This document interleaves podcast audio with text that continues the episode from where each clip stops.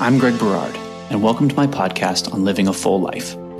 It's become my mission to live an amazing life, to be the best version of myself that I can be, and to inspire others to be the best versions of themselves, and to create the lives that they want to live. This podcast is a narrative of my own personal journey, along with rich and meaningful conversations with truly successful people, exploring how to build great wealth while maintaining balance for family, love, health, parenting, purpose, and passion. So please join me Let's take this journey together to uncover what it really means to live a full life. Before we get started, if you enjoy this podcast and would like to help support it, the best way to do so is to leave a review on iTunes or wherever you may listen to podcasts.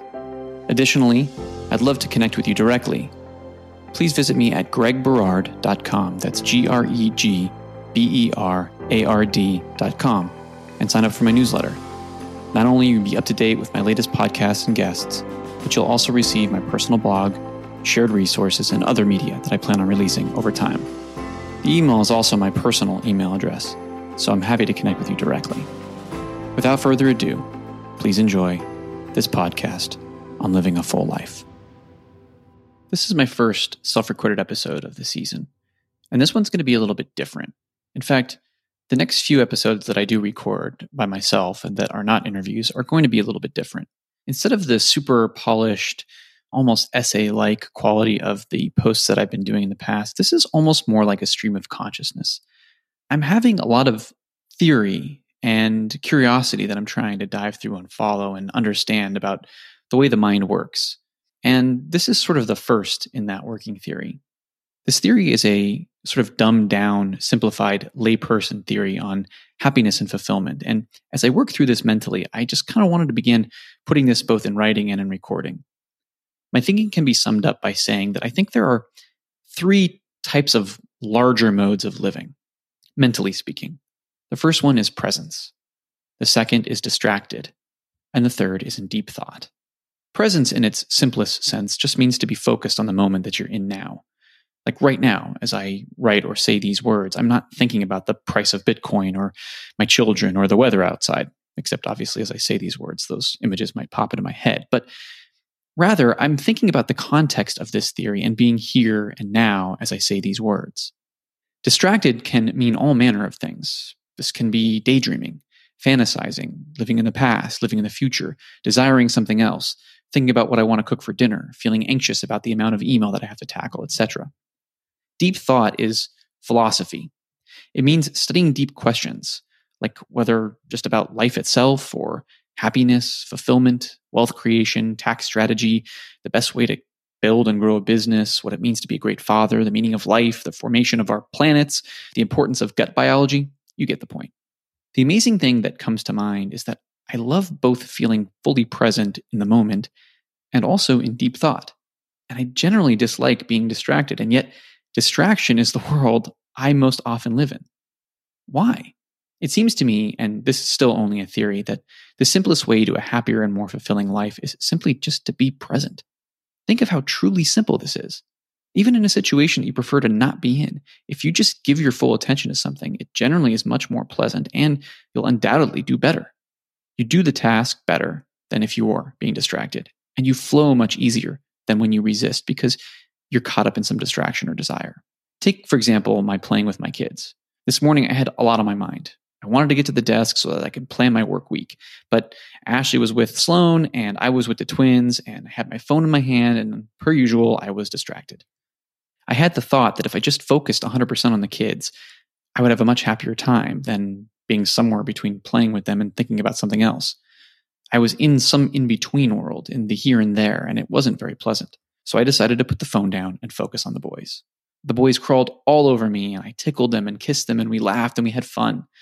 When the distracting thoughts would come into my mind, I would just bring the focus back to the boys, and it was a pretty joyful experience to be fully present. This is not a hard practice. In fact, it's arguably easy.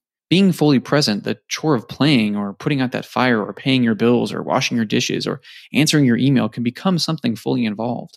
Again, not only will you be happier, but you'll undoubtedly do a better job. The same goes for being in deep thought. This generally happens when it's something you're curious about or want to know or learn. The focus then tends to come easier, and the distractions are actually annoying. Unlike when you're trying to be present and distraction comes, you kind of have the desire to move towards the distraction. But when you're in deep thought and the distraction comes your way, not only do you want to run from it, you almost physically want to become violent against the distraction. For example, I could be working on this long theory as I am right now, and suddenly my daughter bursts into the room crying and wanting a hug. Normally, this scenario would be a pleasant distraction and one that I would be quite happy to partake in. However, now it would be awful. It's like a painful physical punch to your deep learning. And you just want to shove that distraction away and return to your deep thoughts. Inside, you know this is the wrong example and a great way to create a shame filled moment of bad behavior, but your body fights it with all its might. It's almost like clinging to that amazing dream that you just woke up from and you want to go back into so badly, but it's completely gone forever. So, why are we so distracted all the time? Why can I be one person in one scenario and a different person in another, depending on the process or place I'm currently thinking? How do I create a bit more balance, a bit more presentness? These are some of the questions I plan to explore this year. I need to understand the concept behind distraction. How do I embrace my daughter or wife, even though they just disturb my deep thought? How do I live a less distracted life? How do I experience more presence? What is going on in the mind, and what practices can I do on a regular basis to make myself better? What is the gym for the mind? Is it solitude and deep thought, meditation, time off, travel, philosophy?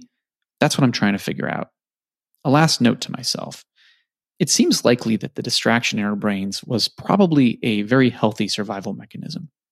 Concentrate on gathering those mushrooms and other food while simultaneously scanning the environment for unseen danger.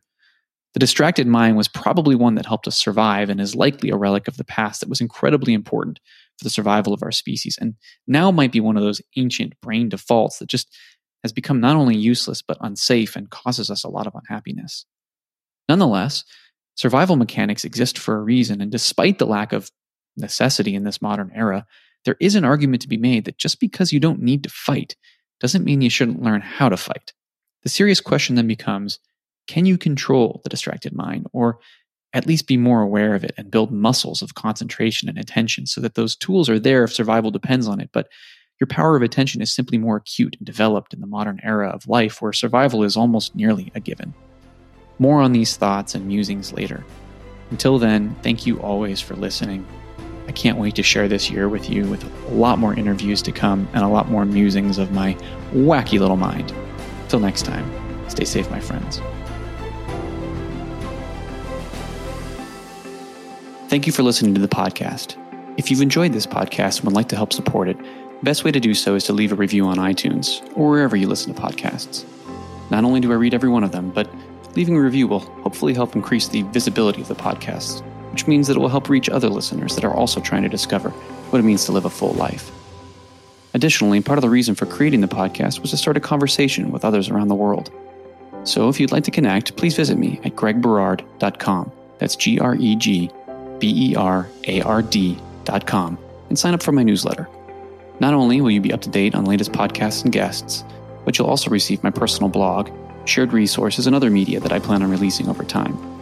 The email you receive will also come from my personal email address, so I'm happy to have a dialogue personally by responding directly. Lastly, I'd love to connect with you on Twitter and Instagram, and all my social handles are available on my website, gregberard.com. Thanks for listening.